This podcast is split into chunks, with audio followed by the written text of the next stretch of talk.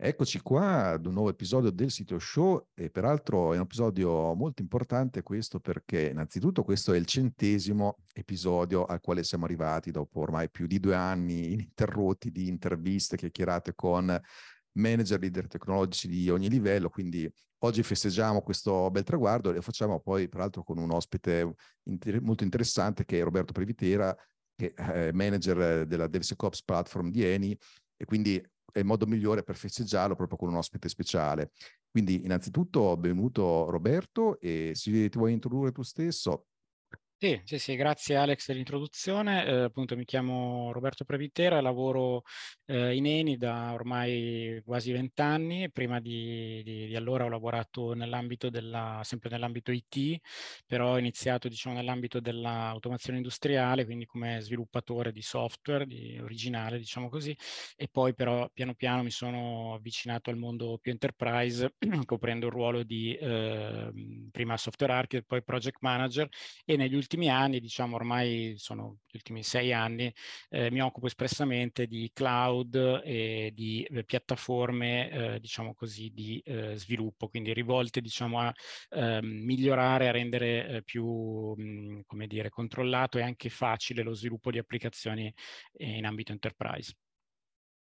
Ottimo, tra l'altro tu Roberto in questi ultimi periodi hai lavorato a delle attività che dal mio punto di vista sono estremamente interessanti, che poi sono anche proprio l'oggetto no, della puntata di oggi, quindi nello specifico parliamo ad esempio di ciò che possiamo dire in termini di eh, percorso da DevOps a quella che possiamo considerare una vera e propria platform OS, quindi una specie di sistema operativo per eh, lo sviluppo, per sviluppatori e in ultima istanza per il team di prodotto da una parte e poi anche tutto il tema della developer experience, che ecco, questi qui sono temi che eh, a me personalmente stanno molto a cuore perché eh, come al solito sono di quei temi che ancora qua in Italia siamo un po' indietro a portare come cultura, come processi ehm, nella maggior parte delle aziende. Per fortuna vedo che un po' qualcosa si sta muovendo.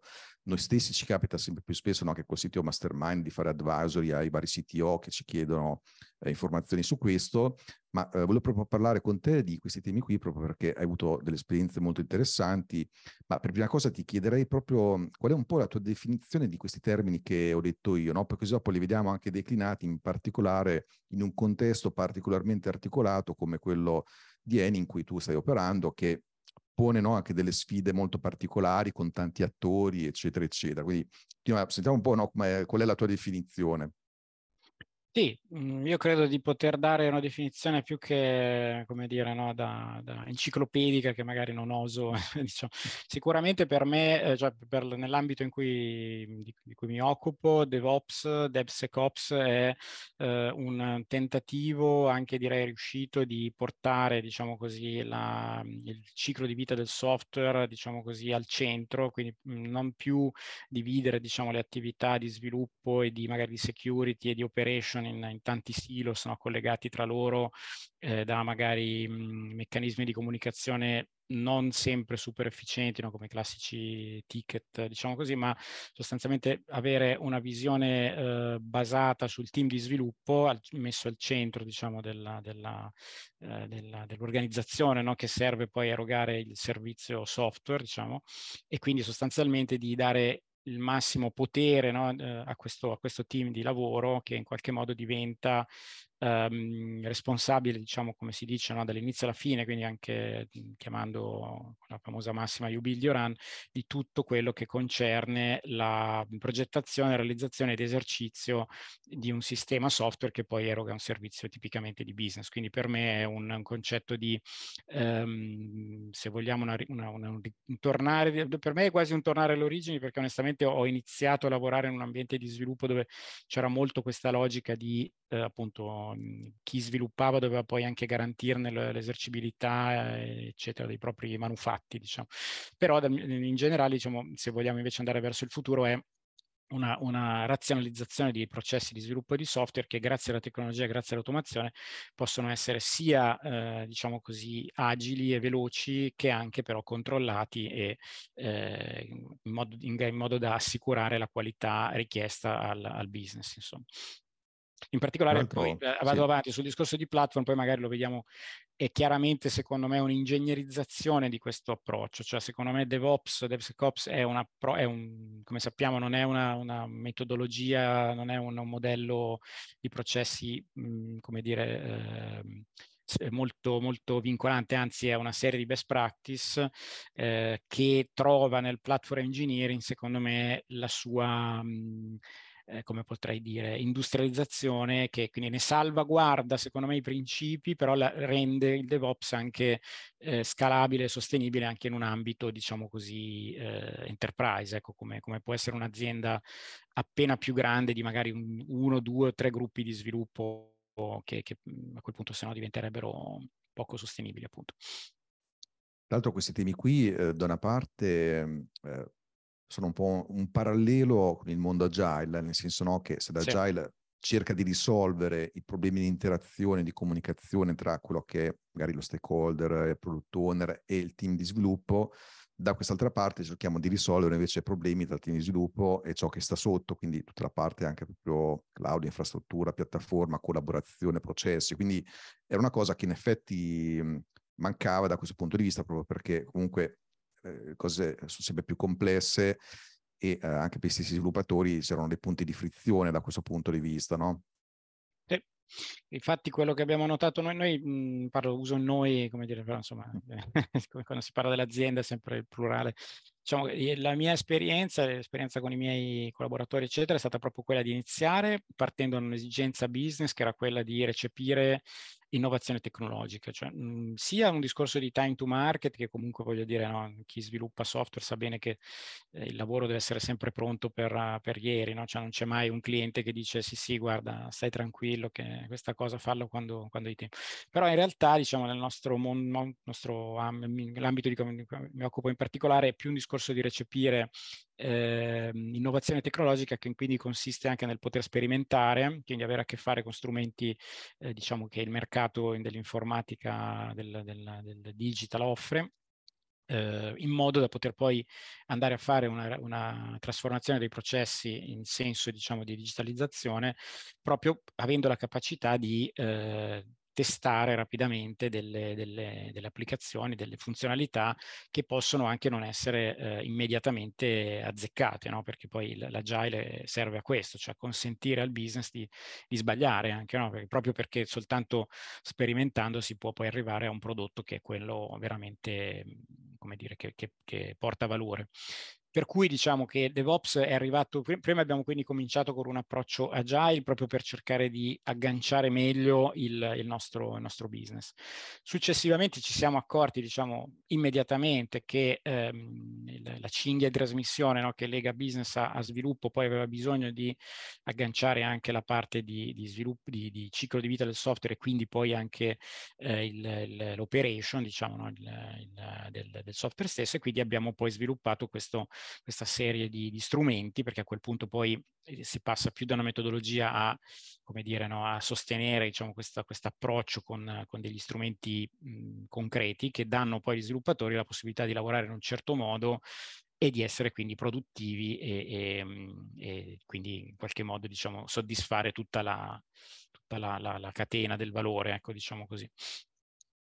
Ok, se da una parte quindi ormai sia l'agile che il DevOps in sé, ormai sono termini noti, in alcuni casi anche da molti anni, abbiamo proprio questo concetto invece di platform ops che lo estende un po' da questo punto di vista, diventa molto più olistico, molto più ampio, non è soltanto una questione meramente tecnologica a questo punto, direi che va oltre, no? anche in base a quello che hai detto fino adesso, diventa anche proprio un tool operational, diciamo, in questo senso.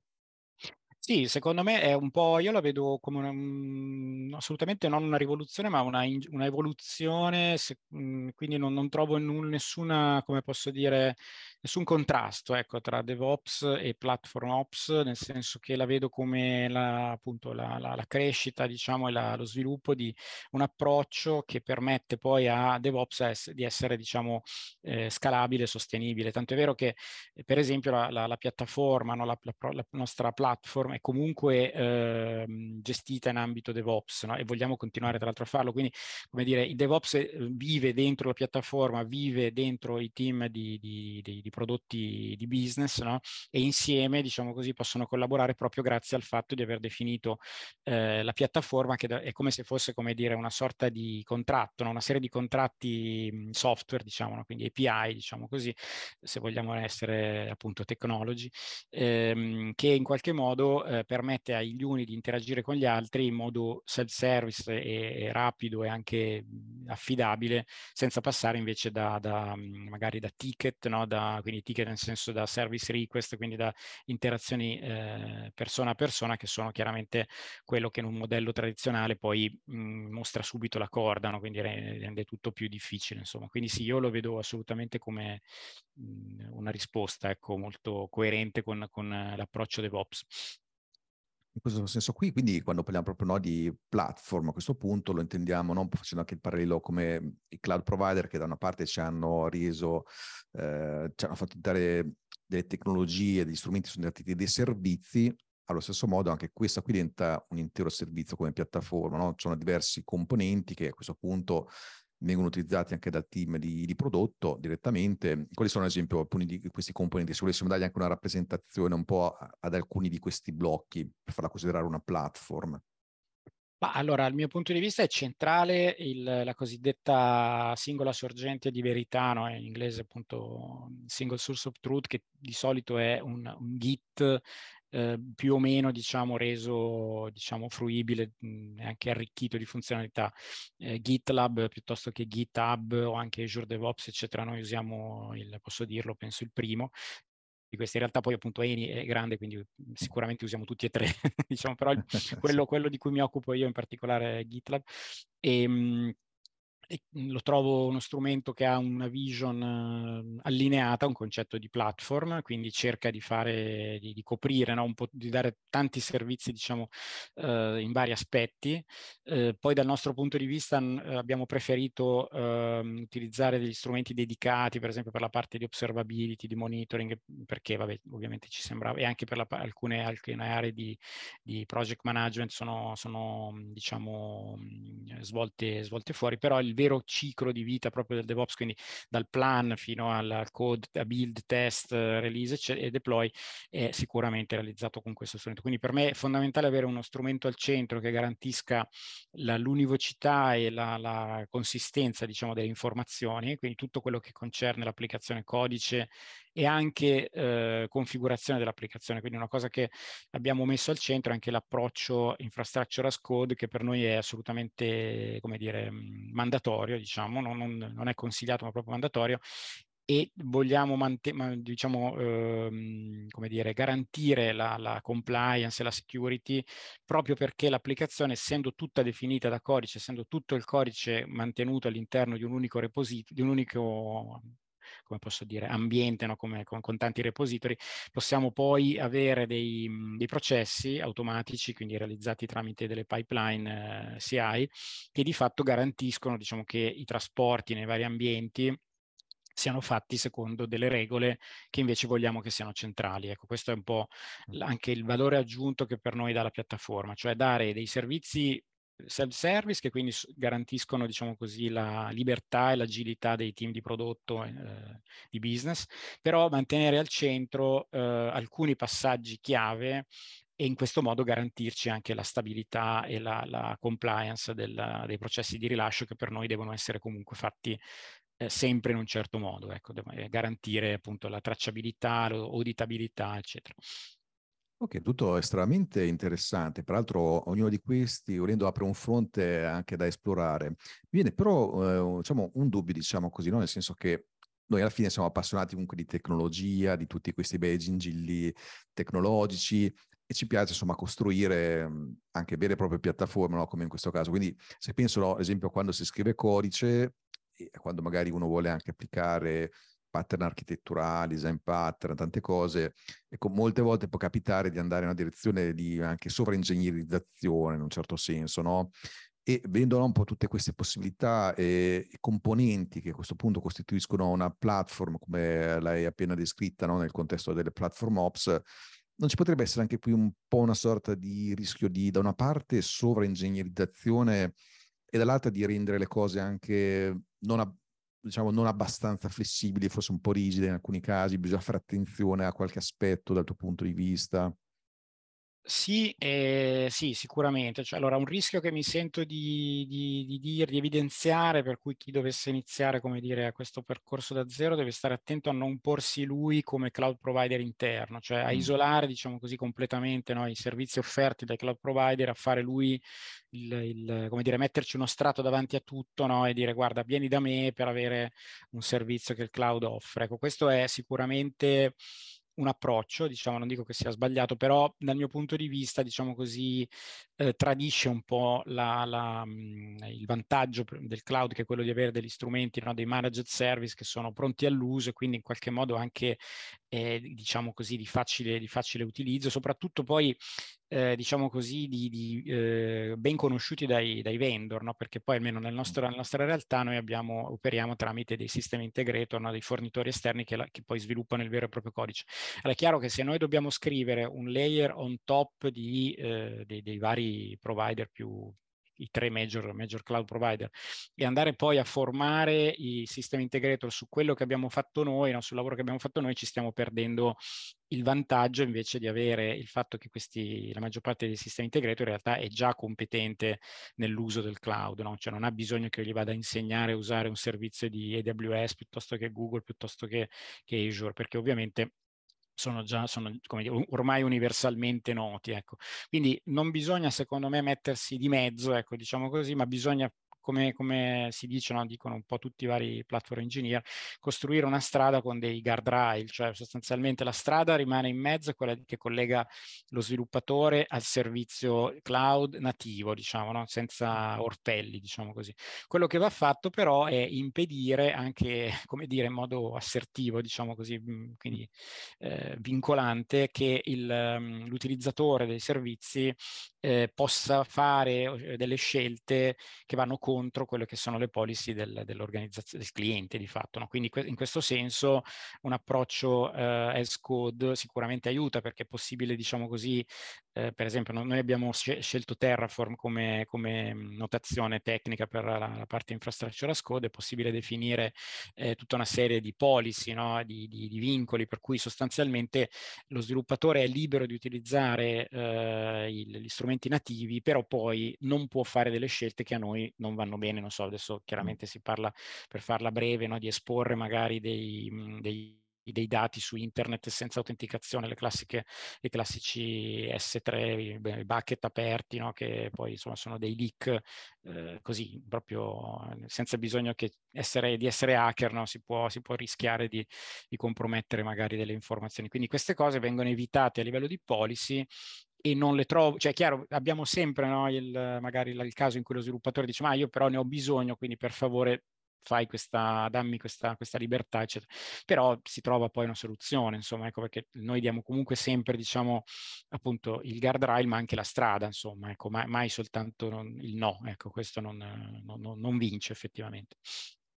Ottimo, ottimo, ecco, in base a questa indicazione, in effetti allora eh, seguendola si può costruire una piattaforma che eh, effettivamente non crea nuovi problemi, ma anzi cerca di risolverli, rimane abbastanza flessibile. Mi sembra un approccio interessante questo, che peraltro chiederei a questo punto come è calato in un approccio enterprise come il tuo, che come dicevamo no, è molto vasto, quindi ha proprio anche delle peculiarità, no? quindi che tipo di approccio porti avanti in un contesto come quello di Eni o che porteresti avanti in un approccio enterprise molto strutturato? C'è qualche sfida particolare? Ah, sicuramente ce ne sono diverse, perché allora una delle principali, a mio avviso, è la grande mh, eterogeneità anche dei team di sviluppo che utilizzano queste piattaforme, sia da un punto di vista proprio di esigenze che in realtà arrivano dal business, no? cioè ci sono delle applicazioni che hanno bisogno di evolvere davvero molto rapidamente, no? quindi magari hanno bisogno di sperimentare e anche di, di hanno come dire no, un ciclo di, di, sviluppo molto rapido e questo diciamo da un certo punto di vista avvantag- sono molto avvantaggiati da, da, da DevOps e da questa, questa, piattaforma, però come dire ci danno filo da torcere, no? perché giustamente come dicevi tu no, sono quelli che chiedono sempre magari l'ultimo servizio che il cloud provider ha messo in, in, in, a disposizione l'altro ieri, cose ancora magari in, preview e noi giustamente dobbiamo correre, ma è, questo è come dire, fa parte del gioco. Poi invece ci sono altri gruppi invece che eh, sono meno avvezzi a questo tipo di, cioè sono più se vuoi eh, tradizionali, no? hanno dei cicli di sviluppo più quasi waterfall potremmo dire, no? quindi requisiti definiti all'inizio, cicli di rilascio molto lenti e magari hanno anche meno, meno mhmm, come dire, eh, sono meno eh, come dire, non dico meno avvezzi all'uso per esempio di un concetto di CI/CD, cioè il concetto di fare un rilascio tramite pipeline, no? quindi eh, merge request pipeline, eccetera, eccetera, non è così, come dire, non è, non è proprio nel loro corde, sono abituati più a dire ok, io ho fatto mia, il mio rilascio, adesso un altro gruppo se ne occupa e fanno un po' fatica a entrare in una logica appunto you build you run, no? a volte adesso scherzando mi è stato detto, ah ma è lo You, pensavo che fossi tu, lo You, you build Iran, pensavo fossi tu, invece no, guarda, sei, sei tu, cioè è I build Iran. Vabbè, adesso a parte la battuta, no, che c'è sempre uno You da qualche parte che uno vorrebbe avere come amico, diciamo, però ci sono un po' questi estremi, ecco, cioè gruppi molto, veramente molto, mh, come dire, performanti, diciamo così, molto avvezzi, diciamo, no, a questa metodologia e altre invece che magari fanno un po' più fatica e trovano eh, questo, questo, come dire, la libertà, come si dice, a un prezzo no? e magari pagano un po' questo, questo scotto. Quindi c'è questo. Poi c'è anche un tema chiaramente anche di cultura, come dici tu, no? perché se vuoi è proprio quello che, che, stavi dicendo anche tu all'inizio, cioè mh, la, il concetto di lavorare in un certo modo è sia una questione di competenze, ma anche una questione di approccio proprio, no? quindi alla fine poi se vuoi anche di cultura di, di aziendale, di, di ruoli, eccetera. Insomma. Sì, infatti come al solito spesso l'ambito tecnologico ha problemi non tanto sulla tecnologia in sé quanto sulle persone che operano con quella tecnologia, spesso è proprio lì infatti che bisogna agire con la cultura e avere poi dei processi, eccetera, eccetera. E su questo infatti ti volevo chiedere se in generale, un po' anche su questi problemi che hai affrontato eh, o cose di questo genere, se hai anche magari qualche aneddoto, perché comunque noi siamo sempre molto interessati no, a sentire anche le, le, ferite che hanno i manager, i CTO eh, gli esperti nel affrontare tematiche di questo genere. Quindi c'è qualche episodio limitatamente a quello che puoi raccontare, magari possiamo no, un po' riportare a chi ci sta seguendo. Ma sicuramente diciamo che mh, mhmm, una cosa che consiglio di, di, di, fare è quella di avere un, un come dire, di, di mhmm, come dire, di verificare, ma in senso buono, cioè di incontrare al limite no, il gruppo di sviluppo, cioè no, non dare per scontato diciamo, che, che, gli strumenti che noi abbiamo magari pensato per un certo tipo di stakeholder, un certo tipo di cliente, diciamo così, interno, vanno bene per tutti. Per cui sicuramente, diciamo, a volte magari eh, conviene spendere una parola in più, ecco, in questo senso conviene invece veramente incontrarsi, no? cioè non, non per, per sono contrario, come dire, alle interazioni eh, persona a persona quando si tratta solo di passare, come dire, no, un task, quando invece si tratta appunto di passare cultura, invece è assolutamente necessario, necessario incontrarsi ed è tempo eh, molto bene investito, diciamo così, per me. Per me.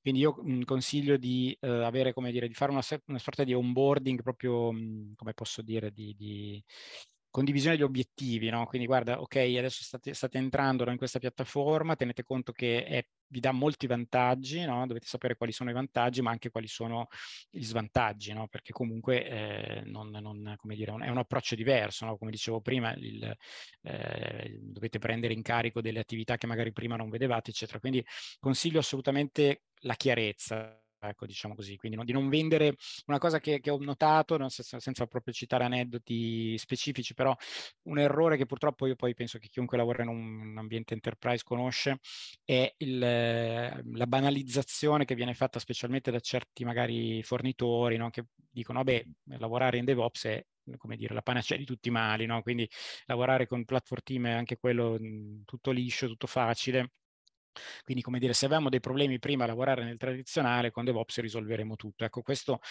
è un errore secondo me abbastanza classico, no?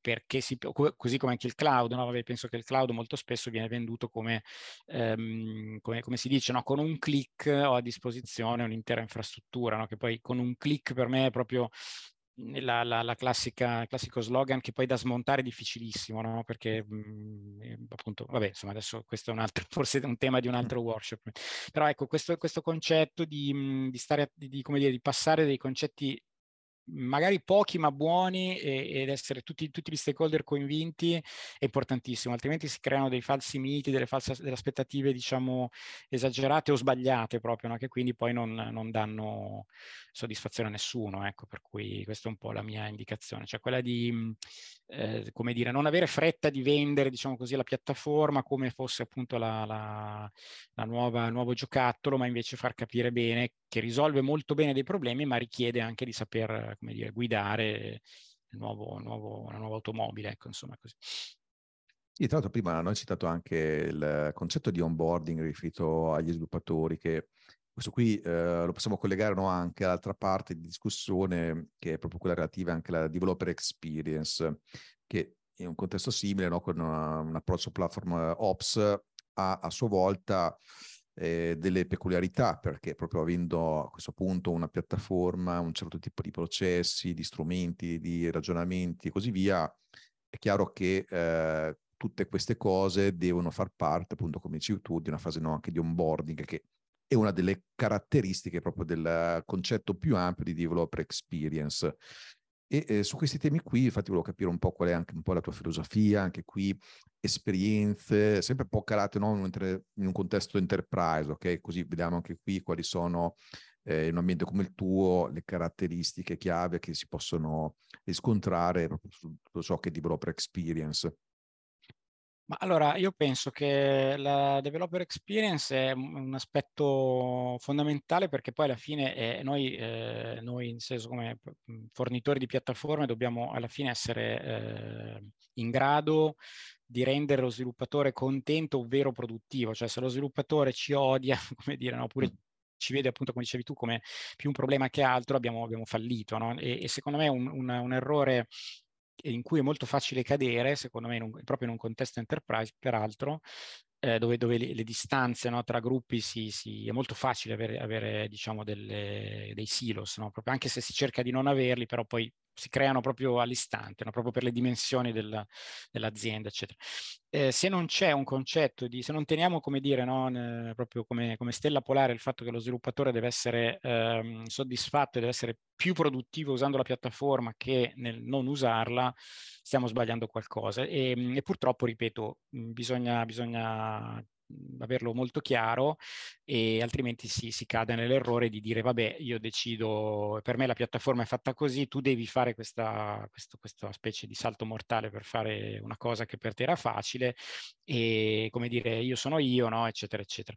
Allora per evitare questo errore che secondo me è veramente anche, anche in, senza rendersene conto è, è sempre lì come, come inciampo, la cosa migliore secondo me è usare la piattaforma noi stessi per sviluppare delle parti di essa o comunque comunque degli strumenti, diciamo, anche, come dire, di, di magari classici sistemi, come si dice, ancillari, no? quindi che non sono prodotti di business, ma che comunque sono, sono, sempre delle applicazioni. Perché soltanto usandola noi stessi possiamo capire quanto effettivamente è usabile o no. Cioè, quindi eh, se, per dire, no? mettendoci nei panni dello sviluppatore, ma veramente nei panni dello sviluppatore possiamo capire e sper- avere proprio l'esperienza diretta di quanto sta facendo fatica lo sviluppatore a eh, lavorare quando invece magari sul suo PC, no, come si dice, è molto più, più, più, rapido. Quindi io credo che questo concetto di, come si dice, no, di bere il proprio champagne, adesso poi ci sono vari modi di, di dire, no, ma è assolutamente fondamentale. Ecco. in ambito enterprise devo dire, sono, mi, mi, prendo come dire, il merito di, di, essere uno di quelli che ci crede di più, eh, però credo che sia una buona pratica proprio come ciclo di feedback loop, diciamo, necessario anche e soprattutto a chi fa strumenti di tipo platform. Mm.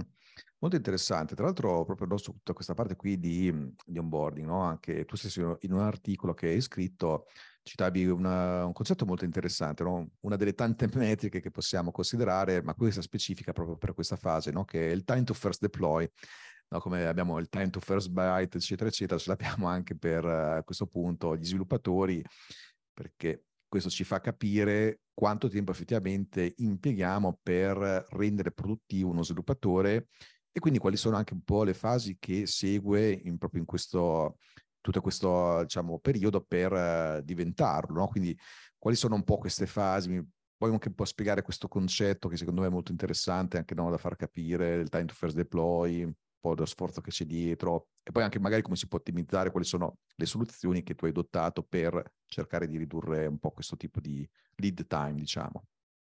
Ma tipicamente diciamo che eh, lo sviluppatore eh, come time to first per me è diciamo, la, il momento che, cioè il tempo che passa da quando lo sviluppatore è assegnato a un team, no? quindi a un progetto, eh, sviluppatore ovviamente diamo per scontato già formato no? sulle sue caratteristiche diciamo, professionali, quindi sa già sviluppare, non è un tema di training, come dire, su, sulle sue...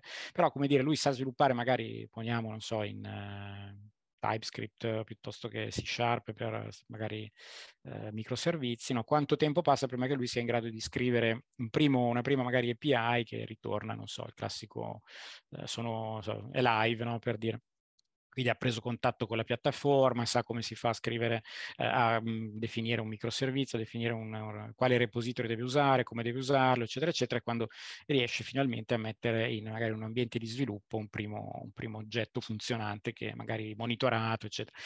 Beh, questa cosa è eh, tipicamente se non ci fosse nessun tipo di supporto, no? se la piattaforma fosse come dire ermetica, diciamo così, senza documentazione, senza niente, richiederebbe molto tempo, richiederebbe tra l'altro tempo mh, mhmm, che sarebbe formazione, no? formazione che dovremmo erogare noi centralmente perché ovviamente la piattaforma comunque è, originale, la conosciamo noi e quindi non sarebbe scalabile, no? diciamo così, quindi sarebbe un blocco diciamo, alla scalabilità del, del tutto. Per ovviare a questa cosa abbiamo predisposto una serie di template di boilerplate sostanzialmente che permettono allo sviluppatore di clonare una serie di, di, progetti, di repository, diciamo, rilasciarli in un ambiente già tutto più o meno configurato e sostanzialmente rilasciare un oggetto già pronto che fa già il famoso, eh, come dire, ciao mondo, no? hello world. Ovviamente modificabile a piacere, cioè lo sviluppatore può a quel punto in, intervenire e eh, modificarlo e quindi prenderne, come dire, possesso. No? Poi chiaramente quando si sente pronto può cancellare tutto quello che è il boilerplate ove, ove, ha senso farlo e partire invece con lo sviluppo vero e proprio.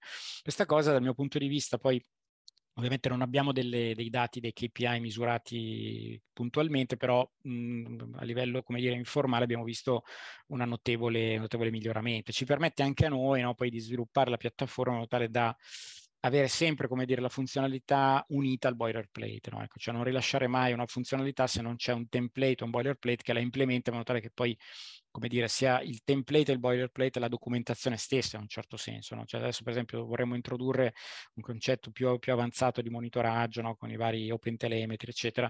Non andremo a dire guarda esiste questa cosa, no? leggiti il manuale e ciao, ma in realtà vorremmo proprio dire guarda esiste l'applicazione di esempio che è già monitorata, è già osservabile in un certo modo, vai, prendine visione no? e capisci che cosa puoi portarti a casa sul tuo progetto andando, come dire, a copiare e incollare alcune parti, ecco, perlomeno insomma è già ben diverso no? dal dire foglio bianco e, eh, oppure fai il vuoto e, scrivi tutto da zero. Insomma, questo è un po' l'approccio. Ok, un'altra domanda che ti volevo fare proprio su questi temi qui che li toccano, insomma, quindi sia la parte di developer experience che anche quella di platform ops, no? Ora, ormai da qualche tempo anche qui inizia molto timidamente a diffondersi un concetto che eh, viene chiamato, diciamo, Internet Developer Platform, no? E che a sua volta ti volevo chiedere in, se è la stessa cosa di cui stiamo parlando adesso o se tu vedi delle differenze rispetto no, a quello che un po' si stava vedendo su questo tema qua. Ma forse sono, come dire, parzialmente sovrapponibili, forse non è proprio la stessa cosa, cioè nel senso che per, la vedo come un'evoluzione per chi veramente ha un, una factory interna magari, no? quindi ha veramente, un, noi, che non è il nostro caso, no? perché noi tipicamente abbiamo sì sviluppatori interni assolutamente, ma la maggioranza proprio numerica di sviluppatori sono, sono in ambito system integrator. Chi invece ha davvero una software factory interna probabilmente a quel punto può scalare, cioè può, mm, come dire, eh, muoversi ulteriormente nella direzione di avere una, una, piattaforma di sviluppo ancora più integrata, no? quindi per esempio fare ehm, so, inner sourcing eh, per cui ci sono delle componenti comuni che vanno usate, no? che, che quindi, non, quindi, c'è un tema anche di condivisione di soluzioni di servizi già pronti all'uso, per cui questo può essere sicuramente un'evoluzione molto interessante. Eh, non è, ripeto, è una cosa che non stiamo particolarmente esplorando, però chissà mai che un giorno non ci siano delle, delle opportunità anche di questo tipo. Ecco, la vedo, ripeto, credo che in questo caso quello che però eh, felice anch'io di, di sbagliarmi, ecco, di, mhmm, se, se, la risposta non è quella giusta. Credo che con un concetto di, eh, cioè si, si, presta molto bene quando c'è, ripeto, uno sviluppo interno, ecco, quindi mh, mhmm, con le persone, diciamo, sotto uno stesso cappello, quindi in qualche modo possono poi fare anche sinergia, eccetera. Sì, esatto, c'è sovrapposizione su alcuni componenti, ma effettivamente non sono esattamente la stessa cosa e come hai detto tu, funziona bene particolarmente in quegli ambiti in cui lo sviluppo è interno, il team interno, poi ci possono essere benefici anche a condividerlo anche con un team esterno, anche per condivisione di strumenti, best practice, eccetera, però effettivamente non sono esattamente la stessa cosa, però almeno mi serviva per chiarire che c'è anche questo concetto qui che è un altro di quelli che a seconda dei casi si può anche iniziare a ad approfondire. Su questo ci è capitato varie volte proprio di, di aiutare aziende, CTO su questo, e quindi ci sono dei casi in cui effettivamente ha senso, altri un po' meno. E, ehm, ok, allora eh, c'è qualche altra, diciamo, lezione appresa che eh, ci vuoi raccontare? Oppure vogliamo passare direttamente, se non è altre, a vedere un po' quali saranno anche un po' le prossime mosse che pensi di, di portare avanti in questo contesto? Ah, no, direi che più o meno abbiamo coperto tutto. Secondo me è un tema di, mhmm, che, vabbè, è una, una particolarità, secondo me, della, della, della, che, che, ho affrontato io nel mio contesto, è quello del, quindi magari può essere utile anche per qualcun altro. E secondo me una, una, un aspetto critico è, per esempio, anche far coesistere eh, un ambiente, quindi anche un approccio no, DevOps con un approccio tradizionale, perché in realtà poi la maggior parte delle nostre applicazioni sono comunque miste, no, ibride, come si dice oggi, sia, sia in termini infrastrutturali, ma anche in termini proprio di di logica, per cui magari hanno per dire necessità di integrarsi, magari applicazioni nate nel cloud, nate DevOps, nate diciamo in questo modo, però devono far, e quindi Agile DevOps, devono poi integrarsi anche a livello proprio di gruppi di lavoro con gruppi di lavoro invece che lavorano con, con, un approccio completamente diverso.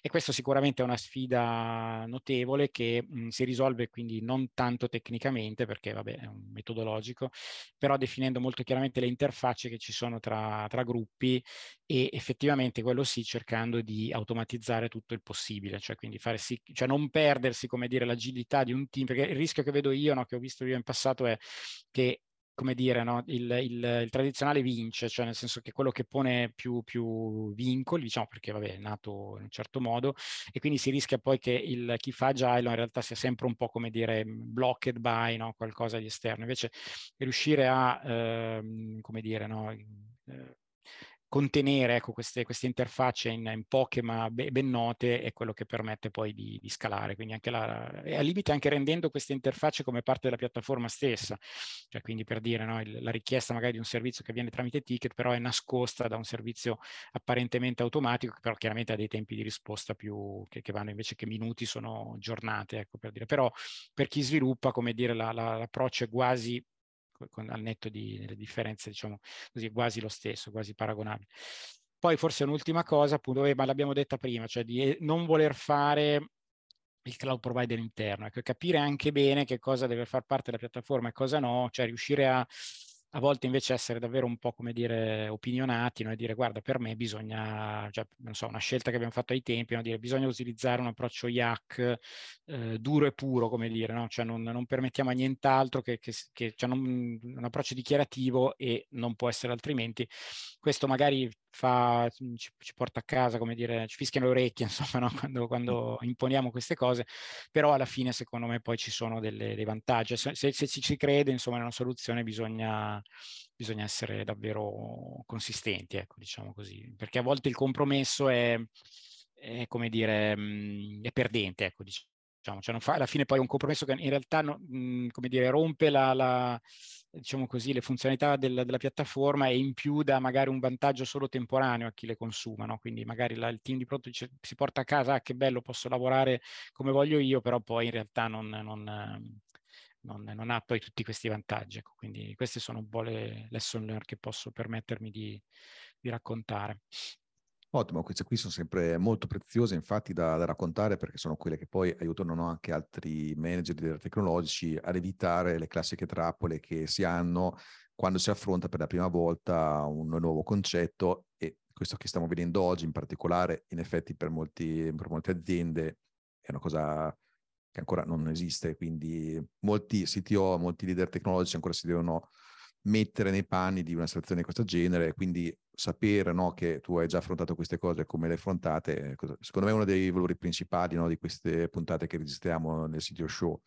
E a questo punto devo chiedere se sta bollendo in pentola qualche nuovo progetto, anche qui limitatamente a quello che si può raccontare, un po' quali sono un po' i prossimi passi in questo percorso di, di evoluzione che stai portando avanti. Ma sicuramente c'è un tema di, diciamo, di espansione della piattaforma in ambito multi-cloud, questo penso che, che, si possa dire, quindi comunque anche a noi interessa diciamo, essere più, eh, come dire, no? più, traspa- cioè più cross-cloud, perché un tema sia di, di, opportunità che vari cloud provider offrono, ma anche essere poi più, come dire, mitigare il rischio, ecco, diciamo così, no? Per cui è, questa cosa devo dire che l'approccio a piattaforma lì proprio è assolutamente vincente, no? Perché eh, andando ad aggiungere, come dire, centralmente la piattaforma un cloud provider o piuttosto che un servizio, magari anche perché poi adesso ormai, eh, come dire, non si tratta più di aggiungere un major cloud provider, ma ci sono ormai N servizi, non so, non voglio fare nomi, però N, N aziende no, che offrono magari un servizio specifico, può essere un set di API, no, piuttosto che magari un data store particolare, particolarmente performante, lo offrono in modalità, eh, diciamo così, as a service, no? quindi chiaramente diventa molto interessante perché è immediatamente disponibile, un, magari è, è, gestito completamente